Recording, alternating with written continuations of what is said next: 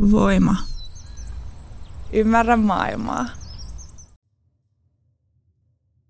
Voima 6 kautta 2023. Teksti Teemu Vaarakallio. Lukija Emilia Miettinen. Puiden ja poliisin välissä. Kolonialistisen historian varjostamassa Willoneen metsässä Atlantassa taistellaan nyt poliisin harjoituskeskuksen rakentamista vastaan. Toukokuussakin paidan kasteleva 35 celsiusasteen lämpötila muistuttaa kehollisesti subtrooppisen Atlantan erityisestä haavoittuvuudesta ilmastokriisin kiihtyessä. Kuskin mukaan autoa ei voi pysäyttää, mutta ikkunan saa sentään avata. Koska koko muu liikenne on Willonin metsän ympärillä hiljentynyt, repii poliisihelikopterin säksetys ilmaa erityisen ilkeästi. Se valvoo poliisin piirittämää maa-alaa, joka on kantanut päällään valtion kolonialistisen väkivallan seurauksia 1800-luvun alusta alkaen, jolloin maskoki ja alkuperäiskansa häädettiin pakkokeinoin 13 000-vuotisesta kodistaan. Sitten tulivat plantaasit ja myöhemmin vankilakompleksi. Pakkotyöleirinä 1900-luvun läpitoimineelta vankila-alueelta on löydetty runsaasti merkkejä kidutuksesta, ja useiden leirillä todennäköisesti tapettujen hautapaikoista ei ole selvyyttä. Nyt Raumamaan seuraavaksi sedimentiksi laskostetaan vähintään 90 miljoonaa dollaria maksavaa poliisin harjoituskeskusta Capsitia, jonka rakentamiseen ja ylläpitoon on varattu veronmaksajien rahaa vähintään 67 miljoonaa dollaria.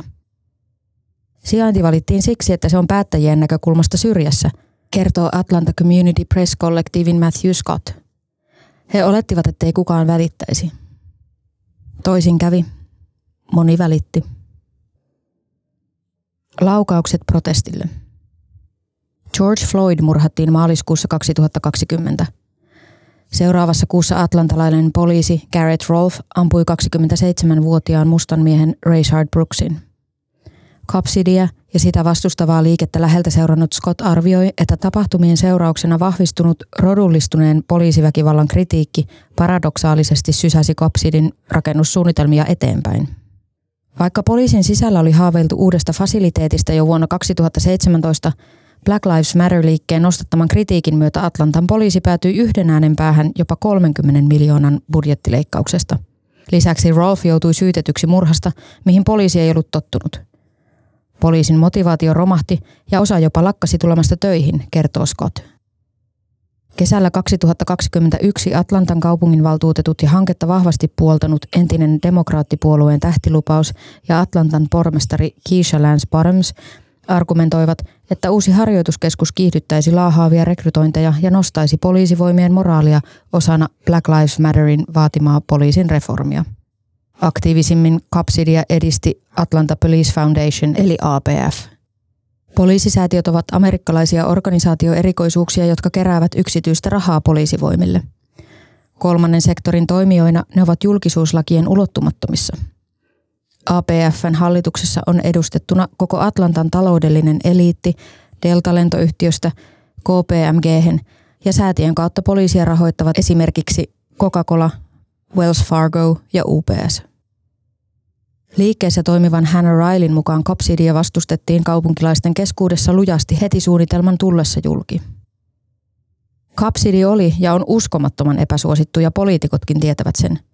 Jopa poliiseja puolustavat ihmiset vastustavat sen rakentamista. Mutta APF vetelee nukkemestarina naruista kaiken takana. Sekä kaupunginjohtaja Andre Dickens että valtuusto vaikuttavat olevan täysin sen armoilla. Jos vastustat APF, et tule uudelleen valituksi – Tätä on korporaatiofasismi. Vaikka yksityisen sektorin epädemokraattinen valta ei ole atlantalainen erityisyys, kaupunkia pitää kotipaikkanaan poikkeuksellisen suuri joukko suuryrityksiä. Kaupunki haluaa vakuuttaa yritykset siitä, että vuoden 2020 mellakat eivät toistu ja että Atlantassa yritysten rahat ovat turvassa. Päättäjät ovat valmiita antamaan yrityksille mitä tahansa, alkaen Willownin metsästä, Riley sanoo.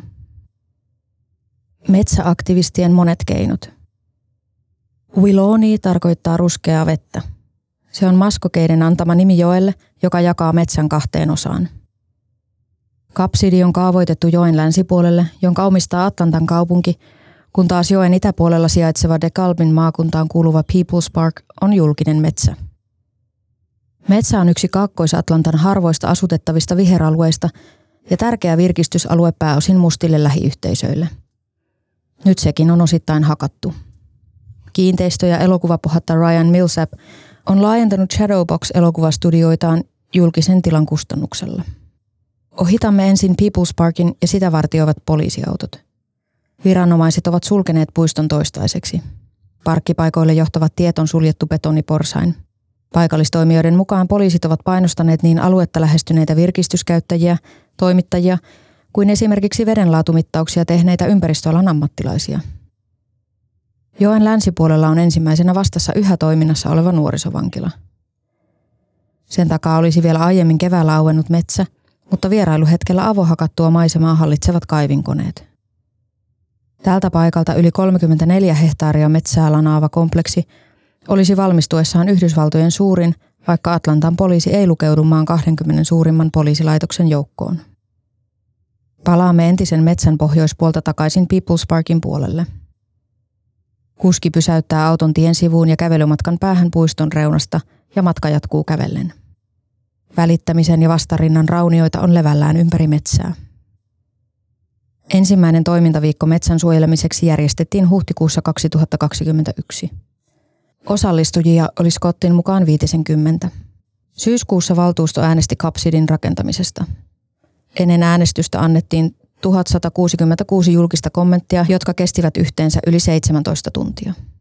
70 prosenttia puhuneista vastusti Kapsidia.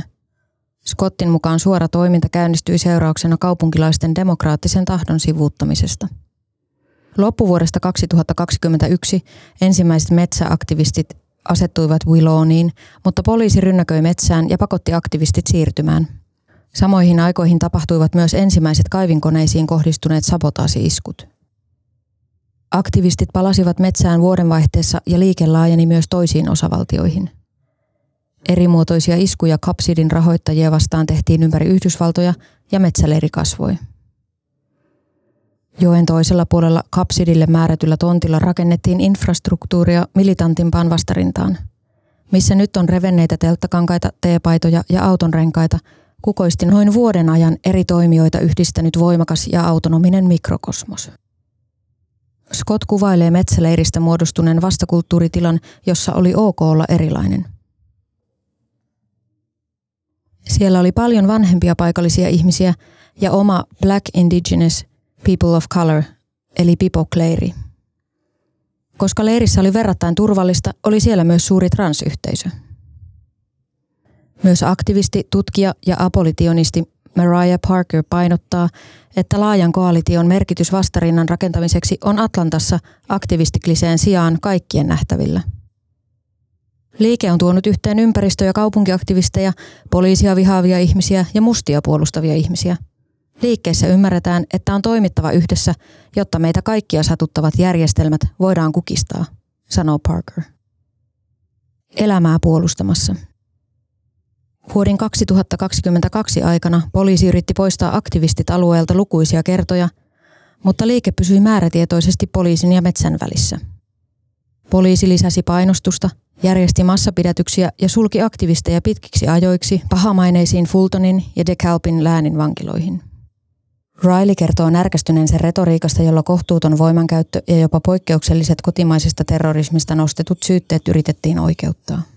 Oikeudessa oli aktivisteja ikkunoiden rikkomisesta mielenosoituksessa. Syyttäjä vertasi vahinkoa New Yorkin kaksoistorneihin ja sanoi, että käsillä oli Atlantan World Trade Center hetki. Koventuneista otteista huolimatta Yhdysvallat ei ollut vielä koskaan tappanut yhtään ilmastoaktivistia omalla maaperällään. Tammikuun 18. aamuna näin tapahtui. Tortugitana tunnetun metsänpuolustaja Manuel Terranin perheen tilaaman ruumiinavausraportin mukaan Tortugita oli poliisin ampuessa istunut jalat ristissä. Luodit olivat lävistäneet hänen kummatkin kämmenensä, mikä viittaa siihen, että kädet olivat olleet ylhäällä. Raportin mukaan poliisi ampui Tortugitaa 13 kertaa. Myöhemmin valmistunut virallinen ruumiinavausraportti täsmensi laukausten määräksi 57. Poliisien haalarikamerat eivät toimineet tapahtumia ratkottaneen myöhemmin oikeudessa. Tortugiitan kuoleman jälkeisellä viidennellä toimintaviikolla maaliskuussa 2023 osallistujia oli jo yli tuhat. Liike jatkaa kasvua ja vastarintaa. Aluetta tarkkaileva helikopteri väistää ja uskallan poistua metsästä tielle. Säpsähdän laukauksia, jotka kuuluvat joen toisella puolella sijaitsevalta poliisin ampumaradalta. Ilman kehollista, paikallista ja historiallista yhteyttäkin ne saavat ajattelemaan poliisin ampumia Jamarian Robinsonia, Jimmy Atchinsonia, Brooksia, Tortuitaa. Willowniissa käydään periaatteellista kamppailua siitä, kenen ehdoilla kiihtyvään ympäristön muutokseen vastataan. Liike puolustaa paitsi metsää, myös oikeutta protestiin. Kuten Ruotsissa ja Iso-Britanniassa rauhanomaisesta mielenosoittamisesta jaetut vankilatuomiot osoittavat, on kansalaisyhteiskunta uhattuna ympäri maailmaa autoritäärisen kontrollin lisääntyessä. Kapsidi olisi saattanut olla vain yksi ympäristölle ja elämälle tuhoisa epädemokraattinen hanke lukemattomien muiden kaltaistensa joukossa. Yleisö kuitenkin päätti toisin. Willonilla on yhä mahdollisuus, kiitos liikkeen tarkkaavaisuuden, määrätietoisuuden ja rohkeuden sekä poikkeuksellisen viestintä- ja järjestäytymiskyvykkyyden. Aktivisti Mariah Parker lupaa Copsidin pysähtyvän. Onhan elämä liikkeen puolella. Mikäli pidit kuulemastasi, voit tukea meitä liittymällä Voimajengiin osoitteessa voima.fi kautta voimajengi.